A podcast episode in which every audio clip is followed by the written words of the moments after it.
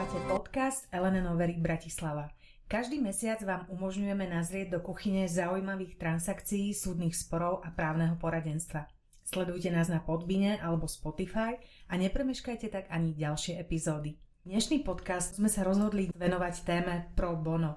Moje meno je Monika Naďová, som marketingová koordinátorka a budem sa zhovárať s Barborou Olžbutovou, našou historicky prvou právničkou, ktorá sa v našej kancelárii venuje výsostne Pro Bono prípadom. Barbora, pracovala si v Lige za ľudské práva. Prečo si prišla do Elenenoveri? Ahoj Monika, zdravím aj všetkých poslucháčov nášho podcastu. Ďakujem ti za otázku. Je to presne ako hovoríš, pracovala som v Lige za ľudské práva, kde som sa venovala dôležitým prípadom, ktoré sa týkali azylového práva. Ja osobne som sa však po určitom čase v Lige rozhodla, že, že by som sa chcela venovať advokácii. Jedným z tých dôvodov bolo určite to, že keď sa venuješ právu ako advokát, tak to samozrejme znamená, že máš možnosť klientov zastupovať v akýchkoľvek konaniach a teda ten rozsah činnosti nie je nejako obmedzený. Čo je práve rozdiel v porovnaní s neziskovou organizáciou, ako je aj Liga za ľudské práva. Keď mám povedať nejaký konkrétny prípad, tak v Lige sme napríklad mali troška problém, keď sme chceli podávať v mene klienta ústavnú sťažnosť, pretože v konaní pred ústavným súdom musí byť navrhovateľ povinne zastúpený advokátom. Takže toto bolo určite jeden z dôvodov, prečo som sa rozhodla sa v podstate vrátiť k advokácii, lebo už som mala teda predchádzajúcu skúsenosť. Len tentokrát som si ideálne chcela ponechať svoju špecializáciu a venovať sa ďalej ľudskoprávnym otázkam, čo teda, keď sa bavíme úprimne, býva v advokátskych kanceláriách skôr taká okrajová alebo doplnková záležitosť. Mala som teda troška obavu, ako sa mi toto podarí. Je aj nejakým takým výsledkom náhody alebo šťastia, že, že zrovna v čase, keď ja som menila zamestnanie, tak vy ste sa v Elenenoveri rozhodli rozšíriť pro bono prax. Keďže Liga a Elenenoveri historicky spolu už na niektorých prípadoch spolupracovali, tak vznikla táto nová pozícia pro bono právničky a ja som za to samozrejme veľmi vďačná, lebo to je presne to, čo som hľadala. Takže profesne sa mi to naplnilo a ja samozrejme subjektívne to hodnotím ako jednu z najzaujímavejších pozícií, ktorá sa mi, sa mi podarila takto získať.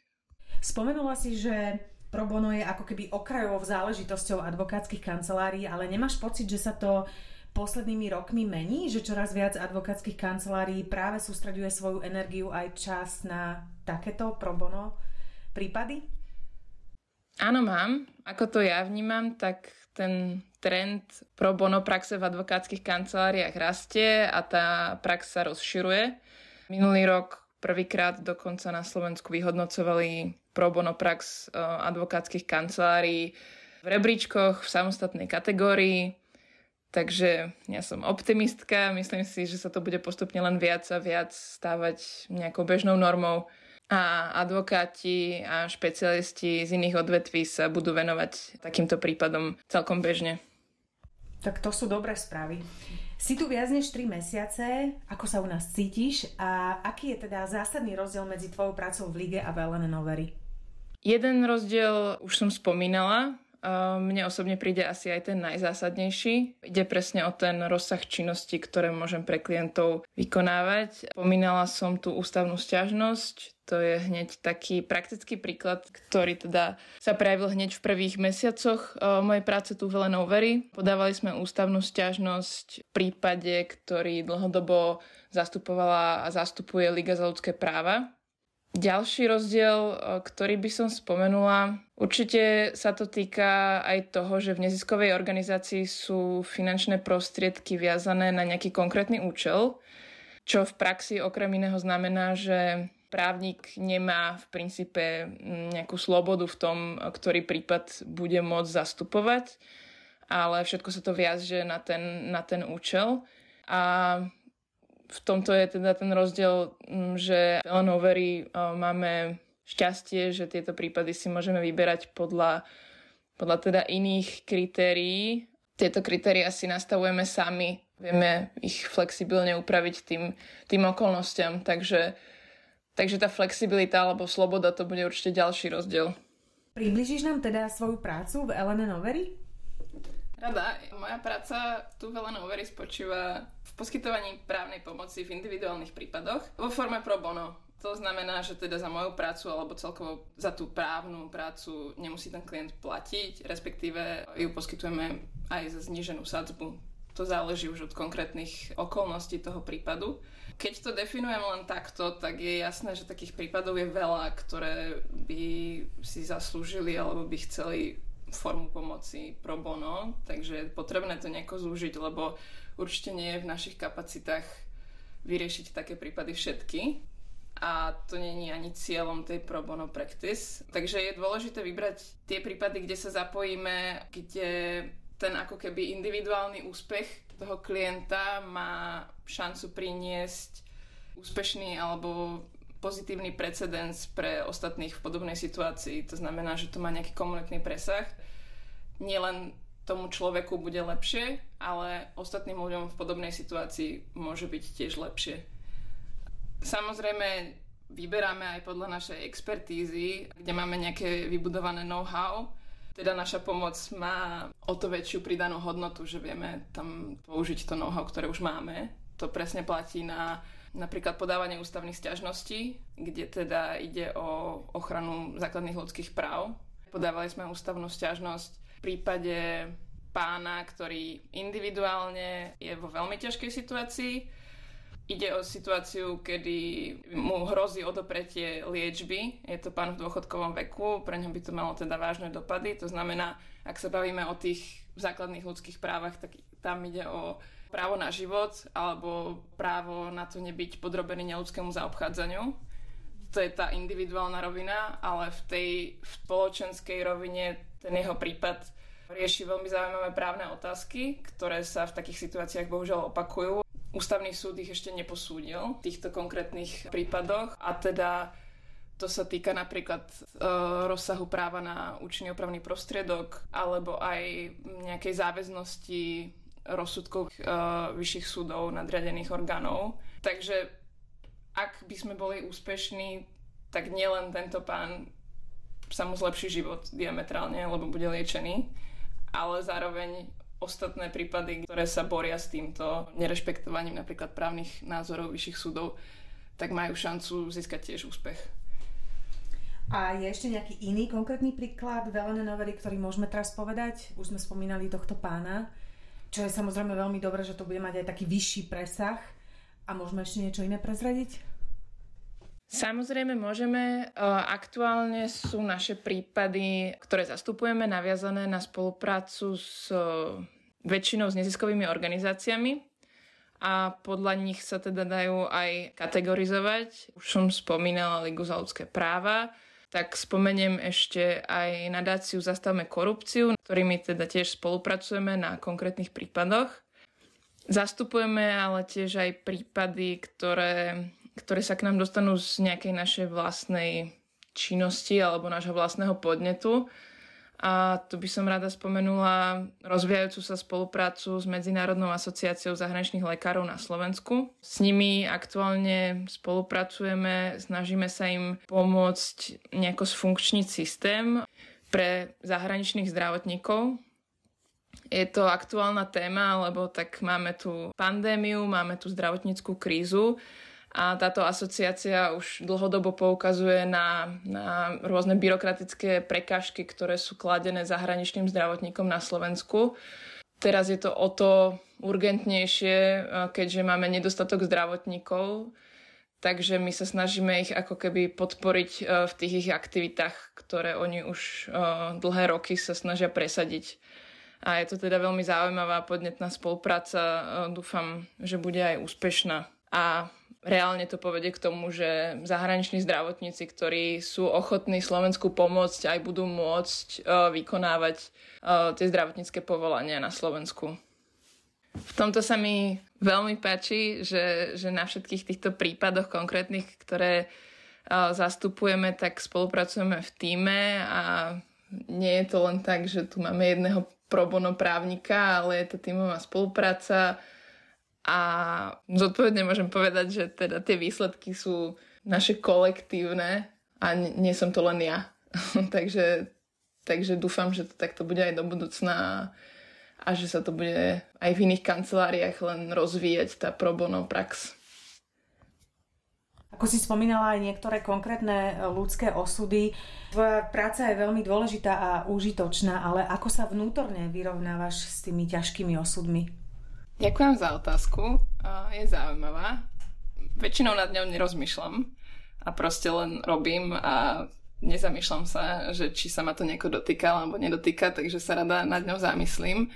Asi v podstate sa snažím si tie príbehy, aj keď sú veľmi ťažké, ako hovoríš, nepripúšťať osobne k telu. Napríklad si ich vypočuť, byť chápavá, ale vnímať to, že moja úloha v tých príbehoch nie je psychologická, ale jednoducho tá právna. Pristupovať k tomu aj z tohto hľadiska. Snažím sa teda držať čo najviac tej svojej role, možno až tak technicky sa, sa snažiť len pomôcť vyslovene prostredníctvom tých, tých právnych prostriedkov. Je to teda úplne rovnaké ako všetci ostatní v svojich právnych odvetviach. Snažím sa spraviť čo najlepšiu robotu a je to teda v podstate jedno, akej právnej otázky sa to má týkať alebo v akom odvetvi to je. Takže sa snažím čo najmenej emocionálne zapájať do tých prípadov a vnímať to skôr racionálne. Myslím si, že ak sa človek príliš do toho ponorí a vníma to príliš osobne, tak to vedie len problémom. To aj na strane právnika vo forme napríklad vyhorenia, tak aj na strane klienta. To potom sú rôzne sklamania a podobné osobné veci, ktoré teda je lepšie sa im vyhnúť. Ty si počas svojej praxe, a teda najmä v Lige za ľudské práva, určite zažila veľa silných príbehov. Ktoré ti tak najviac utkveli v pamäti?